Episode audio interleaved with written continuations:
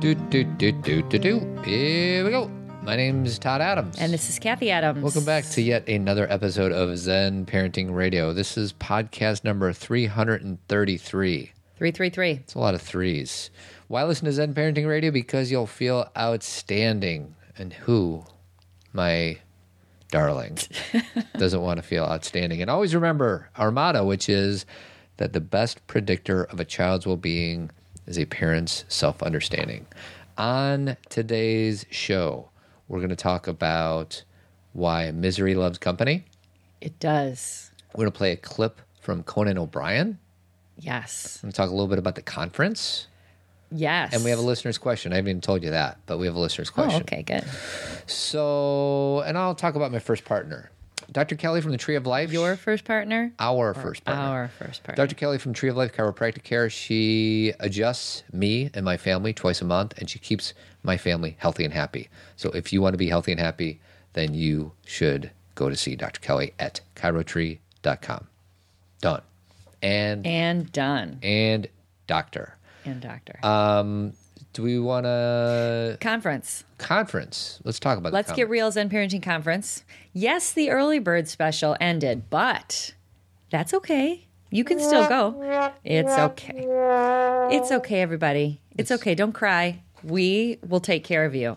Um, we it, so tickets are still on sale, and we're kind of switching gears to now. Let's get these groups here because this year, of course, our focus is parents, and parents are always our top priority. But right pretty close to that top priority are educators, because I am an educator. Um, I believe in education. I love teachers.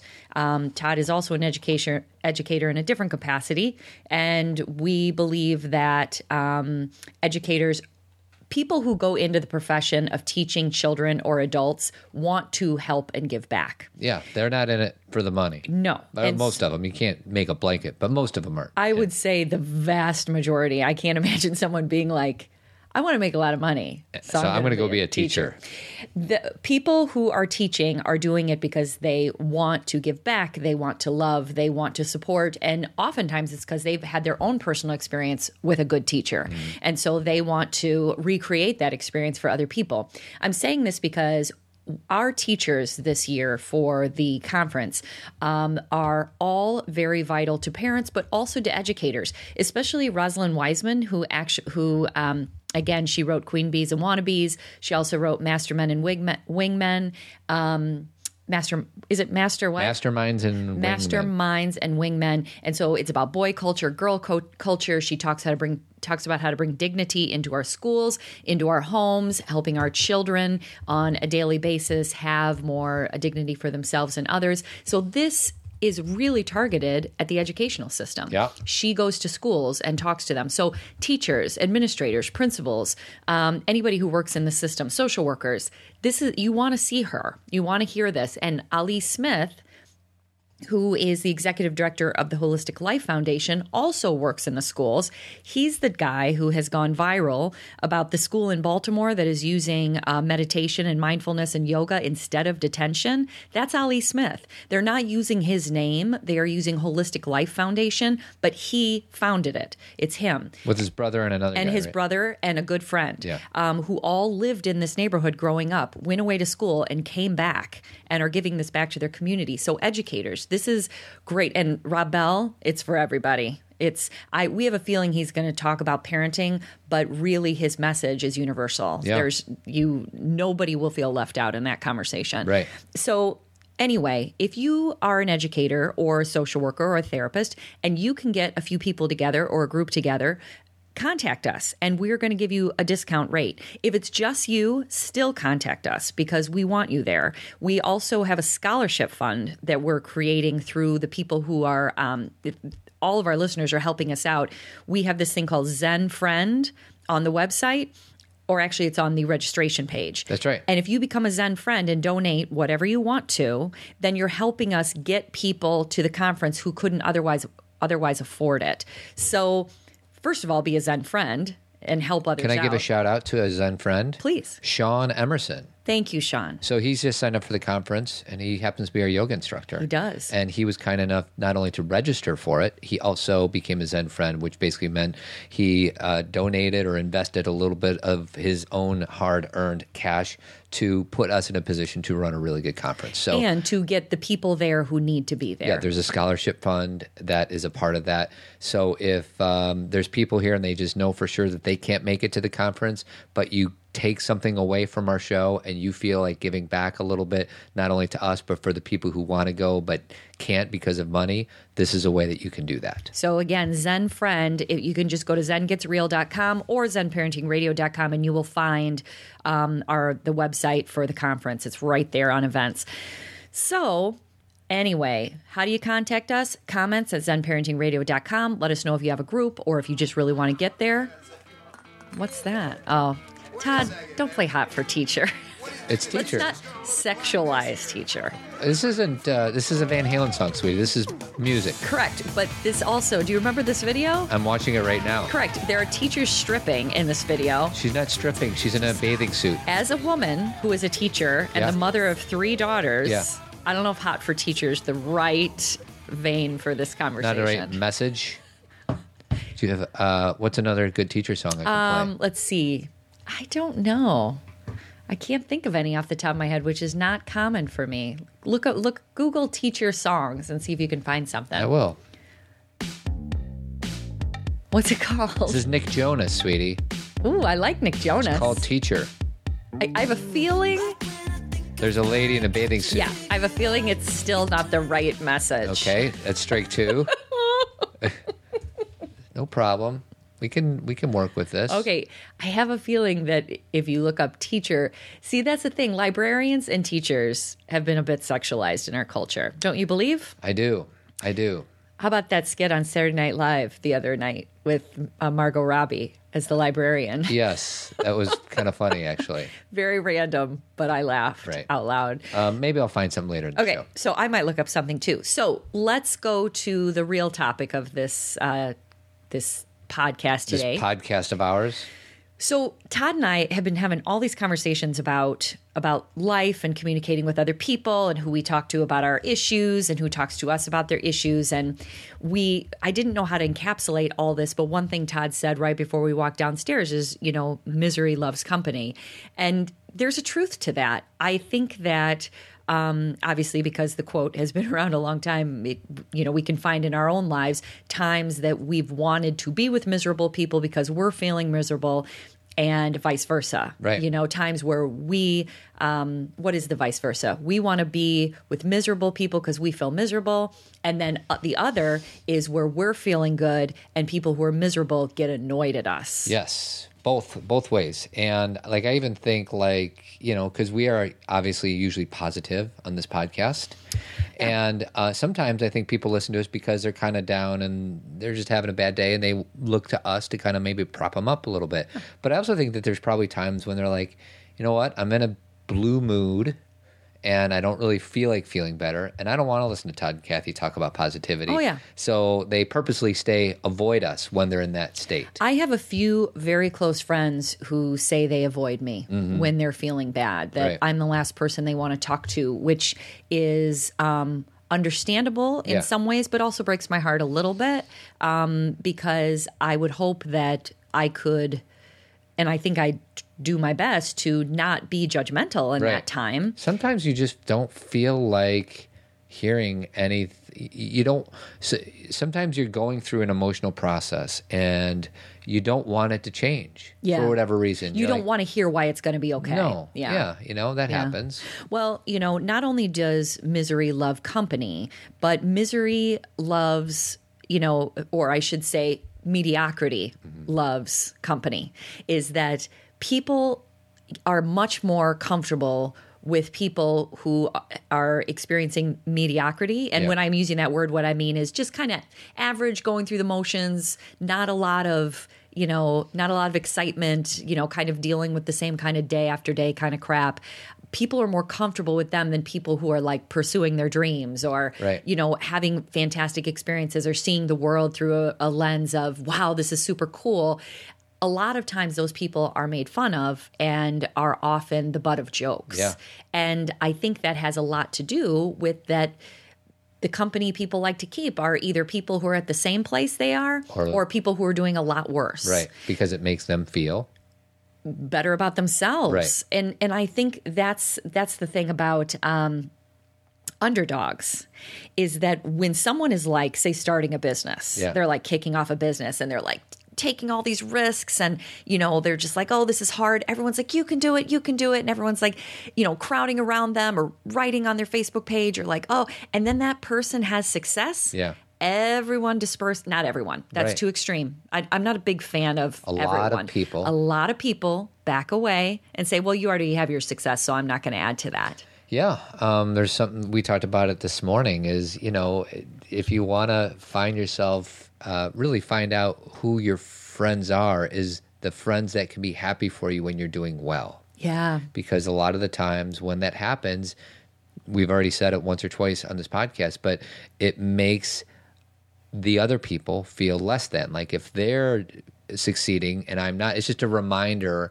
that I'm not meeting all my goals. And here's what's so interesting, and I think what we don't understand about people, and I have to remind myself of this all the time. So, people who are miserable like all the time, really, that is a demonstration of where their mind is. They're mm-hmm. focusing on what they can't stand in their life all the time. So it's like their lens or their lenses are finally focused on these are the things that aren't working. Therefore, they are miserable. Right. People who are not miserable all the time are much more focused on what is working in their life or what they love, and that's where their lenses are. But here's the most important thing it doesn't mean they don't have misery. Right. See, we look at people and we say, if they look happy, if they have a success, they don't know what it's like to feel sad. They've never had any pain, and they do. Mm-hmm. They just experience it differently, have maybe have some tools for it, but also don't focus all their energy on it. They don't say, This is my story, this is who I am, I'm miserable. They say, All these miserable experiences have happened or are happening, but I am going to choose to look at this so I can tolerate the challenges. So this is kind of a personal, um, you know, insight for both of us, but maybe more for you because you have you ever had anybody in your life that say, "Well, Cathy, your life is just easy," all the time. and how does that make you feel? unseen because I feel as if I I mean people who listen to the show and my good friends and my family know that the experiences that I have um, but I do not believe um, even though see this is where this is where it gets tough with words because someone is someone wants to come back and say my pain has been greater my experience has been worse and it becomes this like Competition. competition between who has had the most pain. I'm not even going to run through a list of things because I don't feel the need to justify it. But what I'm trying to say is that pain is not something that is foreign to me. Yeah. Pain is a very normal thing in my life. And it's something that I've had to, the reason that we are doing what we're doing right now is because I have had to learn how to deal with pain. It's Right. not because I haven't had it. Right. And so when people say, "Well, you wouldn't understand," or "Well, you're you're lucky," or "This is easy," I feel as if they don't understand the work that has been put in. Right. They just think things just come to you. You know, you and I have not a perfect marriage, but a pretty darn good one. And I think that sometimes people think that, oh, we just happened to get lucky by finding each other. We found our soulmates. And because of that, everything is so easy. You and I work at this marriage, don't we? Every day. Every day. And that's why it's good. And the word work, Yeah. let me let me get wordy here. right. the word work gets misconstrued. What it means is that I practice personally, individually, on living a life where I'm not focusing on misery and where I'm focusing on what's working and who I am and what I need to do and say and how I belong in the world individually. Then I do my best to bring that to Todd and have compassion for who he is and understand he isn't the same as me. And that when we are not seeing eye to eye, it's not because he's a jerk and he's wrong, but because his experience and his life is different than mine, even if we live under the same roof and have been married 14 years. Hmm. And the job that I have then in that situation is to listen, say what I need to say, and be able to work that through. That takes a buttload of energy. And that's sometimes the the step that people want to jump over mm-hmm. is I don't feel like having to work that hard. Well, and take it to parenting. Like, you know, our no children are perfect, including our children. But our children are all pretty awesome. And that doesn't mean they get the best grades, but they're just usually kind towards Well, each other. And not just grades. It doesn't mean that their lives have been simple. It doesn't mean they haven't had challenges. It doesn't mean they haven't had sicknesses or doctor things or um, friendship issues, not to even mention school and that, Right. those challenges. It's where the focus is in their lives. Those things have not become their identity. That's the key. Is, you know, I kind of sometimes, I feel sometimes when people, you know, give the story of their children, it's, well, they've had this struggle and this struggle and this happened yesterday and this struggle. But what about what's, what's the essence of this kid? Well, and what I was going to say is um, our kids uh, still struggle to this day. But having said that, most of the time they're not struggling, and it's because of the amount of work that we have done and continue to do. Like when problems show up, we address them. Correct. When they show up, as opposed to kicking the can down the, lo- the road, hoping that things will just eventually. What is turn- that kicking the can thing? That is a really interesting thing to me. Don't you think like that whole idea of that there is a crisis and that we choose to say I'm not going to look at that? Yeah, they don't want to deal with it in the moment because they have maybe an impression that it'll just kind of work itself out. And I think I know I've done that before. So I'm not saying, "Oh, these crazy people." I've done it too. I'm talking about it as a phenomenon. Yeah. Like isn't that interesting that we are more tolerant of feeling the pain of the crisis than we are at looking at how to deal with the crisis. Well, and what we, you have said on this podcast, it was a few months ago, but we think that we are uh, conserving our energy by kicking the can down the road. Correct. When in fact, you're actually expending much more of it. If you deal with it, maybe not in the moment, but maybe in that day or that week or whatever, and you deal with it, it frees you up. and you don't expand the crisis. See, a crisis means is basically a red siren saying this needs to be addressed. This has reached a critical point. And if it's not addressed, it will become more critical, meaning that it may dissolve in that it's no longer talked about. Let me give an example so we're not Sure. just talking about uh, analogies here. So you have a kid who's really struggling, who has a hard time, you know, cries a lot and has a lot of feelings and is really anxious and really upset. And they come home a lot and talk to you about I'm scared and I'm worried. And instead of like, okay, let's let's deal with this and let's talk this through and let's let's talk about how you feel or maybe get support or help or we just say oh this is so overwhelming and and maybe today he or she'll feel better and and then maybe they start coming home and they stop saying they're anxious and so we're like oh good it went away And it- it didn't Right. it just went somewhere else in their body Yeah. it it's got stored somewhere. it got stored and it will somehow come out in not the best way. And let me be sure so people aren't freaking out because I can hear how that can sound. If you have an anxious child or a depressed child and and you have been talking it through and they have been like sharing and journaling or doing whatever they do and they come home and they uh, they say actually I do feel better. That's probably very real. Right. I'm not saying if you have an anxious child they'll never not be anxious. Rarely do problems just go away. Correct. They are either discussed and released mm-hmm. or dealt with or we find tools to deal with them. Rarely do they just dissipate Yeah, like air. maybe sometimes there's maturity issues that they, they That's grow true. out of a problem. Maturity but most of the thing. time we're like, and you know, you and I have, I don't know if we've coined the phrase, but we talk about mil- mini meltdowns Yes. between you and I, and we don't let things uh, build.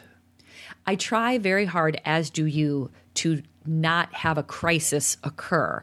What I notice in me, okay, so I have one of my children has this really great thing um, where she, when she's worried about something or uh, is nervous to tell us something, gets sick to her stomach. Now, a lot of you may say, oh God, that sucks. That's really hard. I have told her it's the best thing that's ever happened to her Why? because then she doesn't keep it in. She literally, her body doesn't allow her to shove it down. She gets physically sick. Now, when I say physically, I don't mean vomiting. I mean like it it affects her where it speaks to her, it talks to her, it tells her this isn't right. And a lot of times you guys, it's not even real. What I mean by that is once she says out loud what she's thinking or feeling, all I have to say is, oh, honey, it's totally normal what hmm. you're feeling, and it dissipates. But if she didn't speak it, then that fear that isn't even a truth would become lodged in her body hmm. as something that makes her feel less than or makes her feel ashamed or whatever the word is. And she would learn how to tolerate that pain and stop listening to her body. So there's three steps here. One is one of our kids gets a stomach ache. So Yes. step one is to have a body that kind of tells you what's going on, and you Ev- think that everybody. Everybody does. I, I don't just think. Okay, you know. I do, but I think we have become deaf to it. Step two Yes. is to listen to your body when Correct. this happens, because sometimes, like. I'll have a stomach ache, but not even know that it's a stomach ache. You know, like Right. it's, I just ignore the pain. And here's the important thing about step two about listen to the body. That's when we may need some help, either through our own journaling, through uh, through someone that we care about or trust, um, or someone that cares about us and that we trust, or maybe someone professional. Because fear doesn't always mean bad, Right. And and happy doesn't always mean it's the best thing for you. Yeah. we have to decipher through the emotion. We don't just label it and say, okay, here's the answer. Because a lot of people will say, um, well, I'm feeling afraid, so that must mean not to move forward. No, because you may be afraid because you're pl- trying out for a play because you want to be in it so bad. Yeah, fear doesn't mean bad. And then on the other side, someone may say, well, when I'm with this guy, it just makes me feel so happy that I'm so happy that that must mean I must be with him. But at the same time, he's not treating you well, or you're not getting a. And when I'm saying guy, I'm talking about younger people. I'm not. I'm not talking about marriage here. But like, um, you know, we feel like since I'm feeling happy right now, that must mean that everything else is fine, even though maybe it's not an even or fair relationship Yeah. um, sometimes our emotions are just like a they're indicators of what's going on underneath Yeah. but then we have to decipher through what that means And that's the thing. Yeah, It's a guidepost, and hopefully you're listening, and then hopefully you, and then what do you do with it? Our daughter is smart enough and is trusting enough at her tender age to be able to talk to you about it. And I just hope that we keep those lines of communication open for as long as possible. and i know you guys who listen to this have heard me say this before but actually most of the time she writes it to me Oh, that's right. she writes it We to me in a notebook. We should just talk about that as a tool, as a we already have several times on this show One more time. When my daughter has something challenging or something she's worried about or anxious about, and she has a hard time telling me to my face, she says, I'm going to write to you tonight. She writes it in a notebook, throws it on my bed. I read it that night, write back to her, and she reads it in the morning. Yeah. Now, it doesn't have to be. See, now that's something so much more uh, I don't, uh, realistic is probably the wrong term, but um, it's within grasp yes. because kids. Uh, there will be a time in every kid's life where they think their parents are, you know, not cool or crazy or whatever, and they shut down. And to have these kind of lovey-dovey conversations between father and son, or father and daughter, or mother and son, or mother and daughter, I just kind of feel like. Like that's my goal, but I don't think it will be like that. They can't always be planned. So my point is, I just think that that is just it's a wonderful way to keep that line of communication because it's really hard for a young person to come to their parents and tell them what they're struggling with. Oh. I'm sorry. Amen. I, Right? that's the thing is when sometimes what even on this show what we talk about we'll be like yeah that feels so right. That's completely how it should be. That's how the world should work.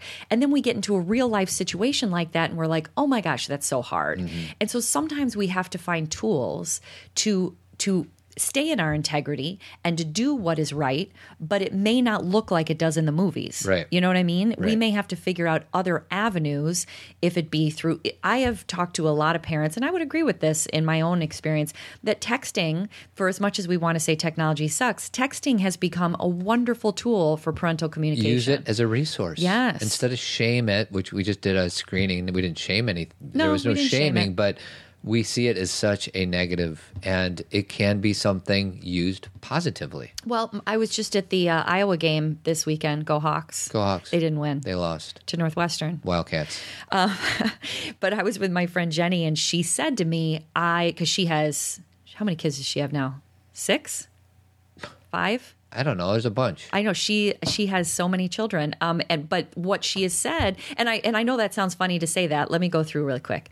Emily and and Mesvin and Faye and I six. She has six children. Ding, ding, ding. I know. She just adopted a son a little bit ago, so I had to make sure I had that counted in the mix. She was saying that as she was watching the game, she's like, I am texting. Her husband was gone, he was far away, and the kids were at home, and they were all doing a group text about the game mm. while she was at the game. So while she was with her friends and having her own weekend, she was connected to her family through text, and they were all, you know, having their own emotional, personal experience with that. Yeah. And that's pretty darn cool. Right. Like that, those are the kind of things where that's connection. And again, I know that's different than telling difficult things, but a lot of times that's how text can be used too. Yeah. Is if when I was young, if I was at a party and people had been drinking and I wanted my mom to come pick me up because I was afraid to drive with someone drunk or, you know, God forbid I was drunk, Yeah. it would be hard to pick up the phone and say, come pick me up. That's a really challenging conversation. And we expect that from our kids.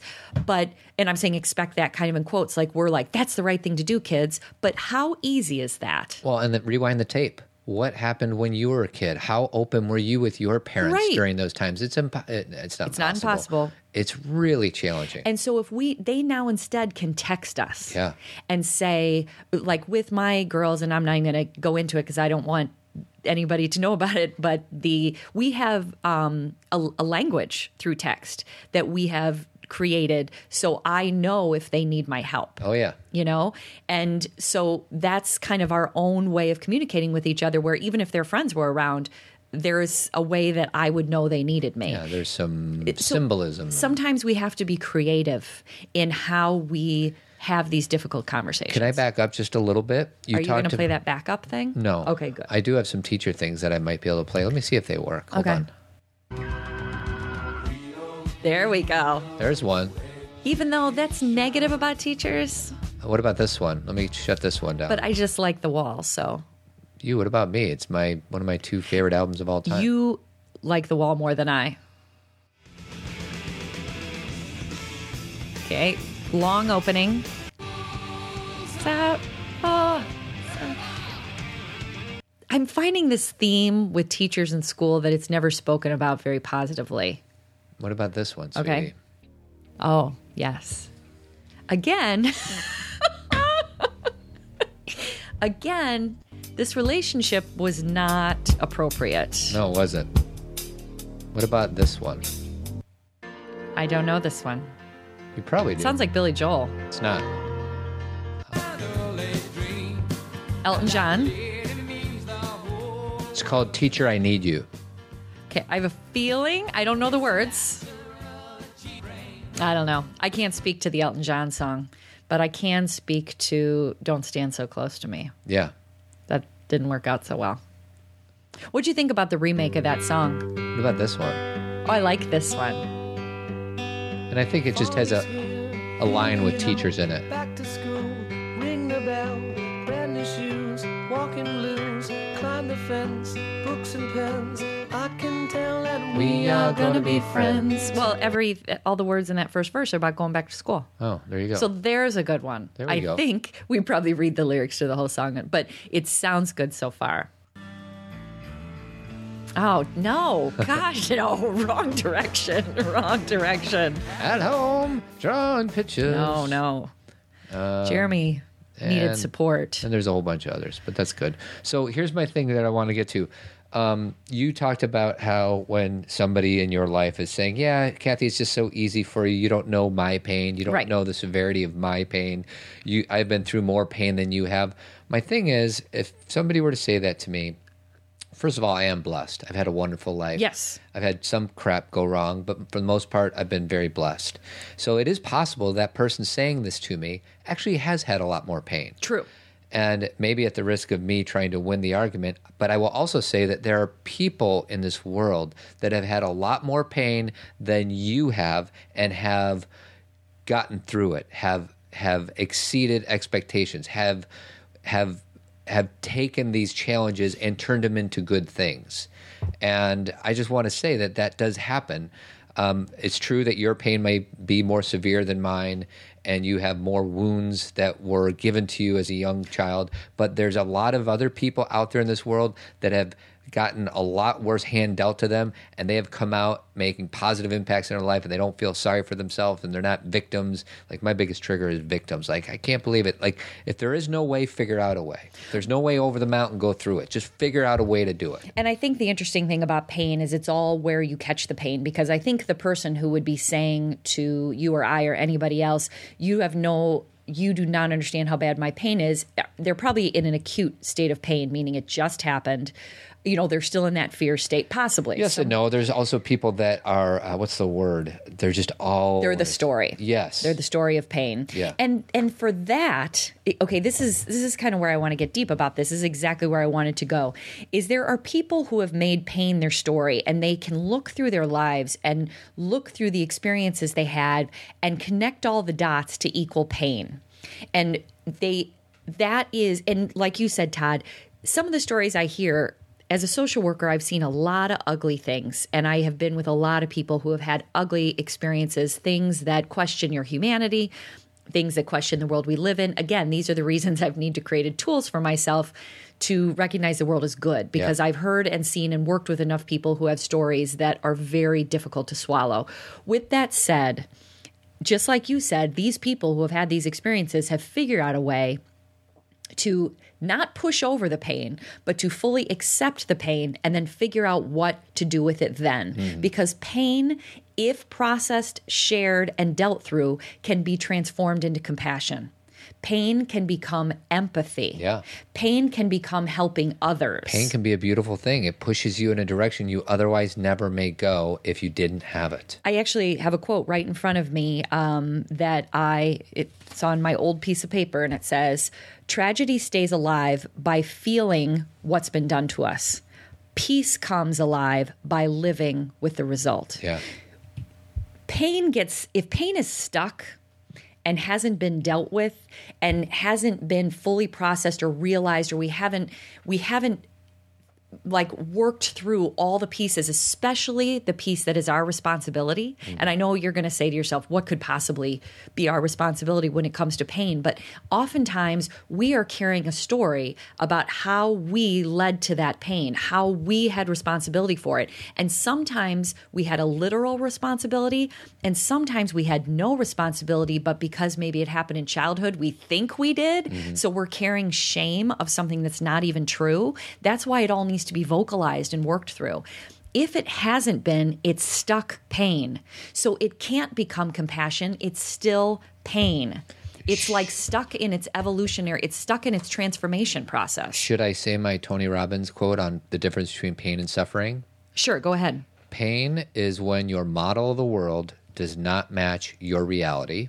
Okay. Suffering is when your model of the world does not match your reality and you feel powerless to do anything about it. So for people who are in pain, they can they know, and this is like uh, you know just uh, which word works and all that, but if you know you can do something about it, that's pain. If you're suffering, you have no hope that you don't think it'll ever get better. Right. So all you got to do is turn your suffering into pain, and then that pain will propel you into new directions. So here's what's interesting about that is it's not about hoping.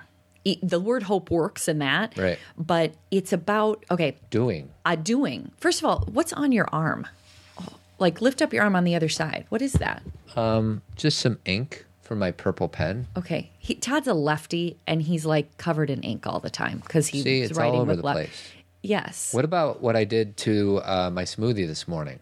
I want to do a quick tournament of bad, quick quick side thing. Okay, I will remember where I left Will off. you? Yes, I'm writing down the word. Okay. I'm looking. Tournament of bad. Tournament of bad. Tournament of bad. I'm going to give you uh, your entry for me because then I'm going to come back at you for something. Okay. What did I do to my smoothie this morning when I stuck the asparagus in? You didn't wash the vegetable before you put it in. First of all, when people wash vegetables, they rinse it underwater for like two seconds. It, it really doesn't do anything. Yes, it does. No. Like Because if, people like have been if you like spray it and like really spray it for like 20 seconds. I do. No, Do you, don't. You just run. Pe- people just run it under the sink. Have sink. you ever watched watched me wash the grapes? I've never wa- watched you wash the grapes. I put the sprayer on as hard as I can, and I wash those grapes for a while. What about the apple? Like, don't you just I rinse, rinse the apple? but then I wipe it off with a paper towel. Yeah, I don't do any of that. Okay, see, that's a problem. No, it's not a problem because I'm standing here and I'm fine. so here's mine for you. Ready? Uh oh. The conditioner in the shower. Yeah. How many we got in there? Three. Why would you? Why? Why would you take Take that- a new one until you're done with the old I one? I can answer this question Love completely. it. Okay. Can't wait to hear it. I go through shampoo faster than I go through conditioner. Very yeah. That, that's why we have seven conditioners and so- no shampoo. So what happens though is I like the conditioner and the shampoo to match. So like if I get tea tree shampoo, I want tea tree shampoo and tea tree conditioner. So when I and I as you can see, I rotate shampoos because I learned like when I was in seventh grade, it's good for your hair to like not use the same shampoo over and over and over again. Okay. So I will get a different shampoo Yeah. each time. So every time I go to the grocery store, I get a pair. I get a shampoo and a conditioner. I know. So what that means is we have seven half bottles of conditioner in our shower. Not a problem. It is a problem because there's no space to put like To my put your bar- radio? my bar of soap. No, there is that thing over The shower caddy? Shower caddy. Put So your soap there. When are these conditioners going to leave? okay, we've lived together what 14, 15 years? Give or take. They eventually leave, correct? It's Can not I like we- throw a half conditioner away? I guess is my question. Are you ever going to use the half? Often, I times I give it to the girls and put it in their bathroom when they run out of conditioner because they don't really care. Yeah. So a lot of times How it about- gets moved. So today, if I take all those conditioners and put them in the girls, other than whichever one matches the shampoo, Correct. Don't I- take I- the matchy, Okay. the matchy matchy. Love it. They Love have to go together. That is so good. Rob Bell. RB. So good. All right. So Okay. where were you? And then let's do a listener's question. No, we got to do Patton Oswalt and Oh, that's then right. listeners' question. So this is what I was going to say: is I think I've told you guys this, but uh, Iyanla Vanzant has this show on. Uh, uh, own that I always watch, and now one of my daughters watches it with me. But it's called Iyanla Fix Your Life, and the whole gist of the show, and I think again, it's called Gist, but go ahead. the whole gist is really just watching this kind of experience of allowing pain to rise up and letting it go. And it's it's a TV show, so I'm sure it's edited, blah blah blah. I know when people come back to me and they say, "But it's reality." It's okay. I hear that, but really, what she is modeling is exactly the kind of body work that I have done in my lifetime. That I don't know if you've had. You've had some pretty significant body work experiences. Sure. Some people experience this in therapy, where things come up. Oh, I know you have because you guys do some of this stuff in your other organizations.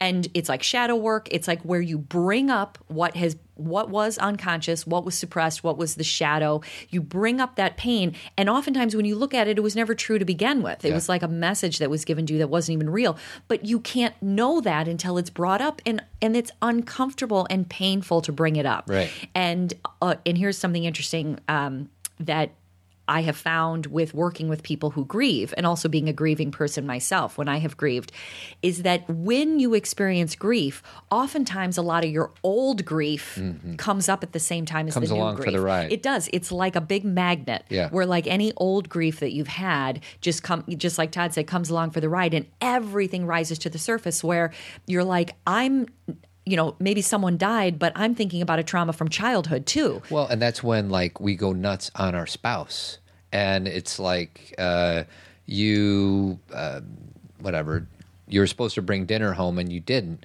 and then the husband or the wife goes crazy. It's not about the dinner; it's about some other deep-seated thing that went on. Like when it when the stimulus does not match the reaction, there's something else going the on. response. The response. Yeah, exactly. And and it's that way with grief too, where grief over one event can be significant. I'm not trying to downplay it, but oftentimes grief over one event brings up every grieving event you've ever, especially the ones you didn't look at. Yeah. Especially the ones that you thought you had repressed. Right. And so anyway, I was just wanted to bring up that show, Fix My Life.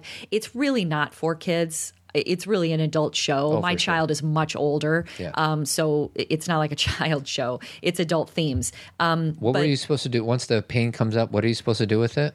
you got to well first of all you got to give voice to it Right. it's got to be said someone needs to I'm going to take away the word need. It helps when someone witnesses it and Right. stays with you and holds space and sees it. Right. And that could be a therapist, that could be your partner, that could be, but it doesn't have to be that way. Some people can do that through journaling, they can do that through meditation or their own mindfulness, you know, bringing something up and having a good cry in meditation. It doesn't always have to be witnessed. I, as you know, like to have it helps me to have my pain witnessed Right. because I like that kind of interaction. Um, I also feel like that's my work with people Right. is being witness to other people's pain. And so that some people like one way, some people like another. But then once it's out, then it's like envision this, you guys. It was almost like a dark cloud covering your heart. Yep. And then when you bring that pain up, your heart is open again. It doesn't mean the pain can't be felt anymore. It means it's no longer clouding your heart. Right. You can actually put it in a place that allow you can allow it to become compassion or empathy. It can transform into something that helps you or informs you or reminds you to not make maybe similar decisions from the past or how to conduct your life going forward. It can be very informative. And when it does, when the pain comes up and you give it a voice, what do you do after that? You cry? No, you.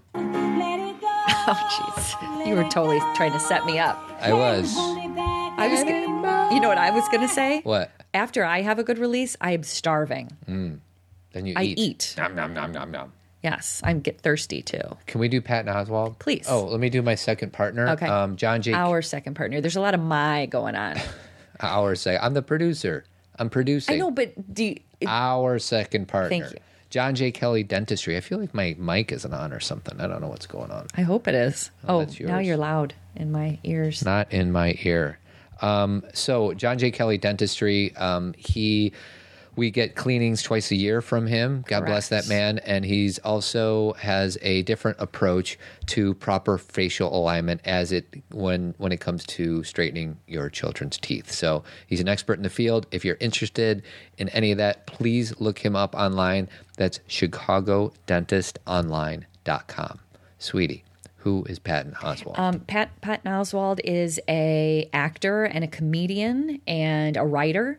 And this year, unfortunately, um, his wife passed away, and she was very young. She was our age. Um, she died in her sleep. I don't even know if we know why or what happened, but it's not for us to know. That's his personal life. But he uh, recently won an Emmy Award um, for his stand up. And he was re- he was also on the Conan O'Brien show, and he said something that Todd and I both thought was really valuable. So he's going to play you what he said. she kind of stuck with me and, and so it's just that weird and then people ask me now like hey so th- are you happy like with the, and obviously yes i'm happy to have won an emmy but it's very it's very abstract because it, it's the flavor of happiness but mm-hmm. there's no calories or nutrition there it's like i've taste it's like it tastes like it but there's nothing and again I, i'm not putting down winning an emmy or anything like that but but like watching a bad movie with her or fussing over what we're going to pack for our daughters like if we're going to go on a trip on a plane like that was happiness. That that's what it actually felt like for real you know? So for so it just feels like for a long time i'm just going to have the flavor of happiness until i actually get to you know and and luckily in a horrible way i mean in a um you know i don't want to sound but but it's like aside from my daughter uh it's going to be a long I- the, the I, look i'll take any silver lining i can out of this swamp full of poison. And i think the one is that i will actually know real happiness if i run into it again based on what i experienced with her. Like i now have this real living memory of that. So- that is really powerful. and it, it's so powerful and it's so it, it fits really well I- and we didn't do this on purpose these were kind of two Yeah. different stories but it fits really well with the misery thing because sometimes it's about our focus like it is a pain in the butt to do lunches at night but when you're making a lunch for someone you love and you're in the kitchen with people you love and you're making a lunch, that's real life. That's being alive, not because you're not doing something exciting like climbing a mountain, but because you are with people you love in a home that is full of love with you know shelter security and we we miss it You have every right or invitation to be happy in that moment when you're making lunches for the 85th time of the year. And what are you going to focus on? I mean, there's Yes. amazing there's uh, some amazing things that happen when you're making lunches in the kitchen in the presence of the people you love. and we and this is what i mean about the misery loves company thing what i believe is everybody has misery and everybody has joy i even though yes we can battle back and forth about who's got more who's got more pain i often feel it, it can sometimes feel like it's a story we tell ourselves Yeah. about who has more and who has less and instead what if we recognize that making that lunch while maybe not overly stimulating and often quite boring this is fulf- this is this is life this is us going through life because as we know if the people who we were making that lunch for and with went away then everything would be empty calories Yeah, I'm I'm thinking of uh, role models are uh, just a big, been a big part of just my radar in the last week or so, and you need to have role models. And when I talked about you know the competition for whose life is harder, there's this guy named Nick who we've talked about Uh-huh. on our, and he's a man who was born without arms and really no legs. No legs, yeah. And he is a motivational speaker, and Uh-huh. he's an amazing, beautiful man who has this wonderful message. I think of that lady on Oprah from like 15 years ago who got burnt in a fire correct jackie was her name her face was just completely Mm-hmm. Disfigured. Mm-hmm. And she gave herself an hour every day to cry. Mm-hmm. And then the other hour she is up, she's up. So if we wanted to get into a race or some kind of competition with Jackie, it would be a no-brainer who wins, right? Right. But Jackie doesn't want that. Mm-hmm. She's not going going around everyone saying feel sorry for me. Actually, she wants the exact opposite. See me. See what I do have. Mm-hmm. Yeah. Don't look at me for my pain. Yeah. Notice what I do have to give, as does Nick. Yeah. And Nick has created, you know, and he said this himself, you know, he's created this life for himself where he thought when he was a little boy, because he was born with this uh, Yeah, without these yeah, without arms and legs. He thought, I will never have a life. I will never have love. I will never. Well, now he's like, when you look at the list of motivational speakers, he's like number 20. Yeah. He does very well for himself. He is married and he has a child. Yeah. He has a full life because he chose to use what he had. And I just think it's so powerful because sometimes we get caught in our day to day. I, I was going to say mundane, but just the, the grind.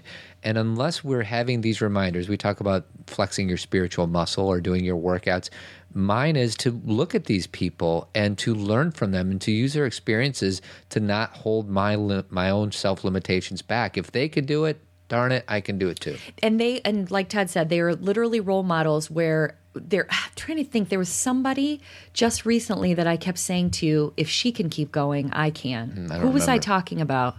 Well, it doesn't matter, but I think about so many people who, you know, I was listening to a This American Life about the refugees, about the Syrian refugee, refugees and how they've created a home for themselves in this camp that they're living in. And pe- there's people falling in love and there's people who are selling bread and hmm. they are living, they are staying alive even in this state of where people, many people are very uh, negative toward them and uncaring. Yeah. And they're like, we are going to stay alive. And if they can do that, I can do what I'm doing. And, you know, people who have had more difficulty or, or whatever. And I, instead of feeling sorry for them, I pull from them their strength. I say, if you got that, I got that. Because we all do. Whatever, Maya Angelou, whatever is of another human being is of me. Yeah. And so we, when we see somebody being evil, instead of, or evil, I don't like that word, but that gets too spiritual.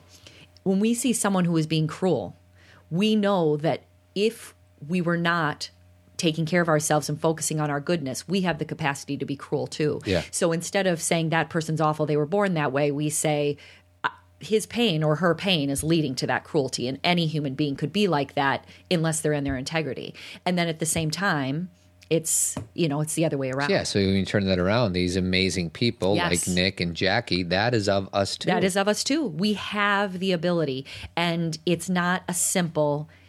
It, it's not a decision that you make once. It's a decision that you make again and again and again. Living is a day. conversation with no end. Yeah. it's a constant conversation.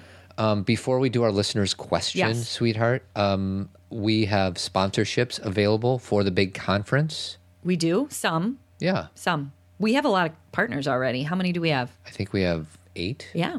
Um, but I want to highlight one of our, uh, actually, the first lady who signed on. We love her. RitaHighland.com. Rita Highland Coaching helps passionate professionals, entrepreneurs, executives, and moms and dads to identify and create the work and life they love so that they ensure the greatest version of their life, parenting, and leadership is at play and improve the world while they do. RitaHighland.com. I'll tell you something. Rita's a good friend. We've had her on the show. She's in Women's Circle. She's a you know peer of mine. We work together, and um, I recommend her all the time. So if you are looking for someone who, especially um, family kind of coaching or career coaching, she it runs the gamut. She's she does all sorts of things, but. I highly recommend her, and she's going to be at the conference. And those of you who were at the conference last year probably remember her because she had a rockin' Booth. Booth. Yeah. She didn't mess around. Yes. So She sold um, I say that to say thank you to Rita. And also, if you are connected to any business who might be interested in sponsoring, shoot me a, an email. at comments zenparentingradio.com. You know, Todd, I can't believe we got all the way through this talk about misery and you played no clips from misery. I ran out of time. We we've already recorded one podcast today, and um, so this is our second podcast. I know, but I want today. you to play the Dirty Birdie one All right, no problem. because misery is one of those movies and books that is so horrifying and has humor in it. It's so awesome. Annie, Annie Wilkes. Is that her name? Yeah, that sounds right. You're not listening to me. No, I'm totally listening to everything not, you're saying. You're not listening. I can tell. Todd does this glaze thing There's when no I'm trying glaze. to talk to I don't know what you're talking about. It's like a Paul, what you've written just isn't fair. Not fair. That's right. When I was growing up in Bakersfield, my favorite thing in all the world was to go to the movies on Saturday afternoons for the chapter plays. Cliffhangers. I know that, Mr. Man. they also call them serials. I'm not stupid, you know. anyway, my favorite was Rocket Man. And once it was a no brakes chapter. And the bad guys stuck him in a car on a mountain road, knocked him out, and welded the doors shut and tore out the brakes and started him to his death. And he woke up and tried to steer and tried to get out, but the car went off a cliff before he could escape. And it crashed and burned, and I was so upset and excited. And the next week, you better believe I was first in line. And they always start with the end of the last week. And there was Rocket Man trying to get out. And here comes the cliff. And just before the car went off the cliff, he jumped free. And all the kids cheered. But I didn't cheer. I stood right up and started shouting, This isn't what happened last week. Have you all got amnesia? They just cheated us. This isn't fair. He didn't get out of the cock-a-doodie car. oh Annie. she won an Oscar for that role. She sure did. Kathy Bates, everybody. Kathy Bates. um, question from our friend. I have three daughters. okay. Eight, six, and three. Oh, this I've is been there. actually a really honest and vulnerable question. I'm excited to hear what you have to say. Okay. The eight year old has a personality trait that drives me bananas, and I wanted to hear your thoughts. She thrives on attention. With family and friends, she gets very loud and excited. Perfectly normal and understandable. At home, she needs lots of adult attention. Again, understandable. But when we are out, say getting ice cream, if a new person engages her and she's in the right mood, she will get loud and start bragging and showing off. She turns into a charm monster, and I don't find it that charming. I can hear Cathy responding to me and saying, Isn't that interesting? Why does my daughter's behavior trigger this annoyance in me? I'm not entirely sure, but I know the bragging factor is part of it. I'm not sure how to balance my delightful daughter, who is I reassure who I reassure that she is a great kid, who I want to let her be herself, who I am very careful with my words around, with my instinct to not show off, have some humility, and not think that she is better than others. Her and I are both very book smart, both found and find school fun and easy, but we're obviously different people with different talents. Maybe the answer is that I need to sit with my own discomfort in her behavior. But on the other hand, I don't want her to be an obnoxious bother to others. Again, mm-hmm. Cathy's voice. But why am I concerned with others thinking she's obnoxious? I don't know. That's great. Well, she's obviously really self aware and has, you know, Yeah, she's and, processing and it. she's saying it's my voice, but it's her voice. Yeah. I just think it's You, you easy to put my po- face on. pointed her in the right direction. Right. You know, it's things that she would probably question her about uh, anyway. You know, some. It, it- but regardless, I think that's great, mom. And um, and I think uh, we've all been there in certain situations. Um, and I think it's both. I think that your question about why does this bother you is a really important one. Not to be shaming or critical of yourself. You got to be really compassionate with yourself because most of the time especially in our generation, we were raised to be quiet and to be kind and to never show off and to and it got taken sometimes to an extreme where we would allow boys to show off or allow boys to do what they want to do but the girls had to be quiet and we had to kind of be the catering type um, that was often role modeled to us. And so anything outside of that norm can be very uncomfortable and it can feel can kind of grate on us. Like part of it is that feeling, that kind of built in feeling that we have from childhood where our kids shouldn't be doing that, A. And then there's that underlying unconscious feeling of, I didn't get to do that, so you don't either.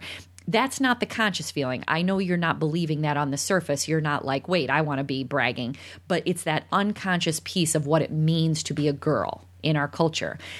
At the same time, don't think that this is all about you. There's always lessons for your daughter in these situations because some of the language you, you used was, I don't want her to think that she's better than other people. And I want you to differentiate between the fact that her talking about herself and feeling good about herself is not her saying she's better than other people. That's kind of a misunderstanding that we have that if we actually feel good about ourselves and have confidence, that it somehow relays that we think we're the best. And those aren't always synonymous. Right. That's not always true. So that's something I want you to kind of pull apart. When you're listening to her talk about herself, is she putting other people down or is she just talking fondly about herself? I totally hear you, but let's just say, for example, that she actually was doing it at the expense of others. Okay, then, what? that is a that's a good teachable moment. Um, to maybe maybe she's like you said, you're getting ice cream and she's kind of showing off for you know the strangers, and then afterwards, if she was saying things like, "Oh, I can do that better," or "I'm better," or "No, you don't know how to do it. Let me show you," say, you know what, you know, afterwards saying, you know, there's something I love about you, and it's your confidence because you really believe in yourself. But you have to understand that everybody else has something to share too, mm-hmm. and that maybe you were talking over that person and not listening to them. And you have every right to be proud of yourself. But at the same time, communication is creating space for other people too. So within her confidence, there is always a place to teach humility. I humility is probably my third favorite wor- word in the whole world because I believe in people being fully themselves and embracing who they are and accepting. But if that is not done with humility, that can go off the rails really fast. Mm-hmm. We have to understand that we are great, each of us, and so is everybody else. And so when little kids are really, and when I'm using the word full of themselves, I don't mean it negatively. I mean when they feel full about who they are, which is basically what we want them to hold on to that's at the same time we can teach that you know that way you feel about yourself? That's what we want to make sure everybody else is caring too. So we don't want to make it a competition Right. about who is better because you are great and so are they and so is the other person. And so it can be done in little like um, every situation you run into where you're feeling that nag in your body where you're like oh i'm so uncomfortable with what she's doing you're going to do two things the first thing you're going to do is take a breath and go what am i doing where is this coming from maybe having a little humor in the moment like Check yourself before you wreck yourself. Yes, and and just taking a deep breath and saying, "Is this my childhood speaking? Is this my belief about what girls should be speaking? Do I want my girls to be nice, quiet, kind, and polite? And my out my my really outspoken daughter is making me uncomfortable, and." And it's not even an or, you can do and. And in this moment, can I keep my heart open to what my daughter is doing and pay attention to if she is missing that everybody else in that conversation matters. Mm. If she's missing that, that's a wonderful conversation to have over ice cream. Yeah. You know, that is a wonderful thing that you can do. But why the first part is so important about checking yourself is you want to make sure your intention in that conversation is not to change her, but to support her. Yeah. Because if you are in fear, or if you think she's wrong, you are going to tell her there's something wrong with her. I have a friend who has who has a very uh, loud speaking voice. She's very boisterous and talks loud and is and it has served her in her life, believe me. But when she was little, her mother, who didn't think she should be that loud, would tell her, You're too loud, you're too loud, you're too loud. And my friend, it took her a lot to get her voice back. And she does have it back. But we got to be careful to not tell our children there's something innately wrong with them. Um, I think that's wonderful advice, and you might have to help me with my suggestion. But Okay. I was just at Soul Love Fest, and I was talking to this woman, and she talked about this thing that she does every now and again with her family at the dinner table, and and maybe I've even shared it with you. Okay. Where they each share what their superpower is. Like, Ooh, cool. So the idea is like you know maybe the son says his superpower he can run really fast. Okay. And uh, sometimes those are all wonderful superpowers, but sometimes you have to kind of bring in your superpower because if you are using your superpower all the time, every time, and you're running really fast and you're in the classroom, that's not really the time to use your superpower. Hmm. So this maybe this girl's superpower is her ability to believe in herself. My goodness, what a wonderful gift she has. But there are times when you want to bring out your superpower, and other times when you Want to temper it. temper it a Yeah, little bit. Temper so. Oh, I love that, Todd. Isn't that good? We've never done that. We should good. try that. That is so good because there's nothing in that language that's saying anything that she's doing is wrong. Right. What you're saying is when it's almost like Clark Kent Superman. Yeah. Clark Kent is always Superman. Yeah. But there are times when Clark Kent needs to leave on his glasses. Yeah, right. Um, and we can find for we can say for Supergirl, you know, we don't have to talk about Clark Kent with Mm-hmm. Yeah. our girls, but Supergirl or Wonder Woman, that there is a time when they need to leave their clothes on. Yeah. Leave your hat on. Well, and you know what I mean by that. They need to stay. I- And so that's a really good way to explain that. and then if you want to have fun with it, this might be harder. But then, what's your kryptonite? You know, I what, was, that's what I thought you were going to say was what was the, kryptonite. Yeah, what's the thing that you struggle the most with? And maybe it's funny. This woman who wrote in, maybe her kryptonite is a braggarts. Yeah. You know, or her perception Yeah. of people. And anytime we see something in other people that triggers us, and I know this is why she said she hears my voice in her head, it is something in us that we're unwilling to look at. Is it the fact that we were not we're not giving voice to ourselves? Is it the fact that we're not as confident? Is it the fact that we are overconfident and we're annoyed when other people are overconfident? It's not always the same message. Yeah. It's not a black and white message, but she is teaching you something Yeah. through her behavior. She's not doing it to teach you something. She's doing it because that's what she's doing. But what can you learn from it? And it's also a great, she's your oldest. So it's probably going to be something that you will use again with your next two daughters. That's right. Great Um, question. sweetie. Nice job. Uh, so, real quick, um, w- iTunes review. We didn't get any iTunes reviews, Oh. which means that we got to do this. It's only been one week. There were four last week. But Millie wrote in. Millie, our friend from Oh, yes. the West She's gonna come to the conference, She's right? Coming to the conference, good. and she said it is a longer email, but she says suffice to say, you got huge kudos for me because she wrote some reviews, but they never showed up or we never shared them. Um, for being a powerful podcast in my life, and at that time, my only podcast. I'd actually gone into your archives and systematically listened to every single one of your podcasts, going back to your very first one. In hindsight, I can now actually credit you guys for helping me begin and embrace my self discovery and self awareness journey. It's now two years later, and I've learned so much from you and your guests. I really hope to make it out to the conference in February, so give you to give you hugs in person. Keep on doing the great and important work that you do, Millie. Thank you, Millie. Thank that you, was Millie. really nice. Um, so, anyways, that's all I got. I think right, I'm baby. done. I'm looking at my notes. Are you tired? I got 85 things to do and not enough time. You know what? I think I'm gonna even when we um, pick up the girls. I think I might still work and just maybe we can all have dinner together. Are you going somewhere tonight? I want to go somewhere tonight, but I was thinking I'd make tacos. Where Where are you going tonight? I want to go to guts training. Oh, what time is that? 7:30. Why is that bad? It's not. I just like it when you're home better. So, can I tell you one more thing before we go? Sure. Um, You know, we were talking about teacher and school songs. I one of the songs that gives me the heebie-jeebies. Oh, I'll pull it up. You ready? Sure. Foster the People, Pumped Up Kicks. And let me tell you why it gives me the heebie jeebies. This song was so popular about two or three years ago. Everybody was singing it, playing it. It's about a school shooting, Yikes. and it's got this beat that sounds really poppy mm-hmm. and uplifting. I heard Cameron singing it coming down the stairs a couple weeks ago. I'm like, you know what that song is about? And it's, yeah,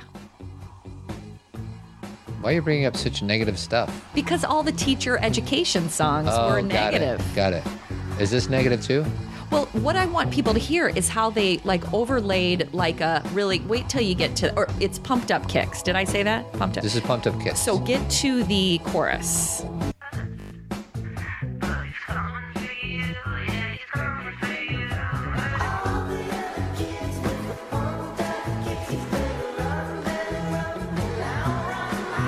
Outrun my gun. it's awful.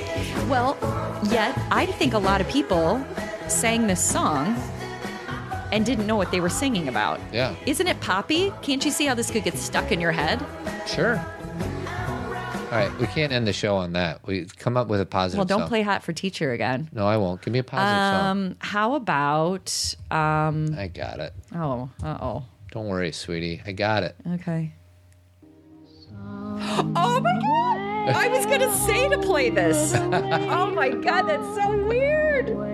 Why would we both think of this at the same time? Because we're connected. That is weird.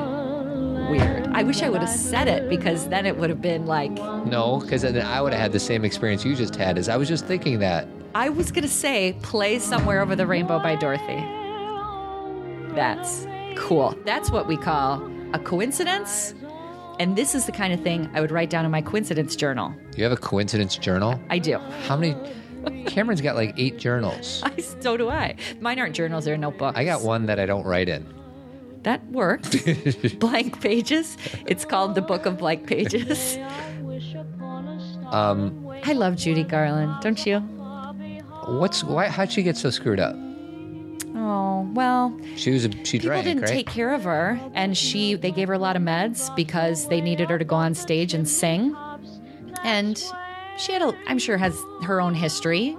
yeah. Um, a lot of pain a lot bodies. of pain bodies, a lot of, and I don't remember her parent story. I know obviously Liza Minnelli's parenting story because that's her daughter. Um, but Judy was not taken care of.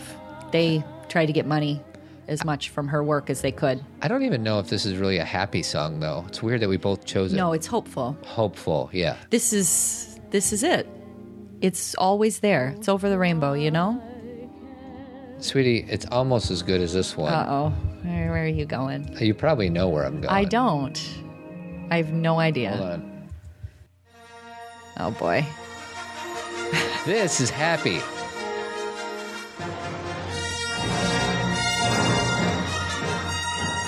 Sweetie, I'll trade you somewhere over the rainbow for Star Wars any day.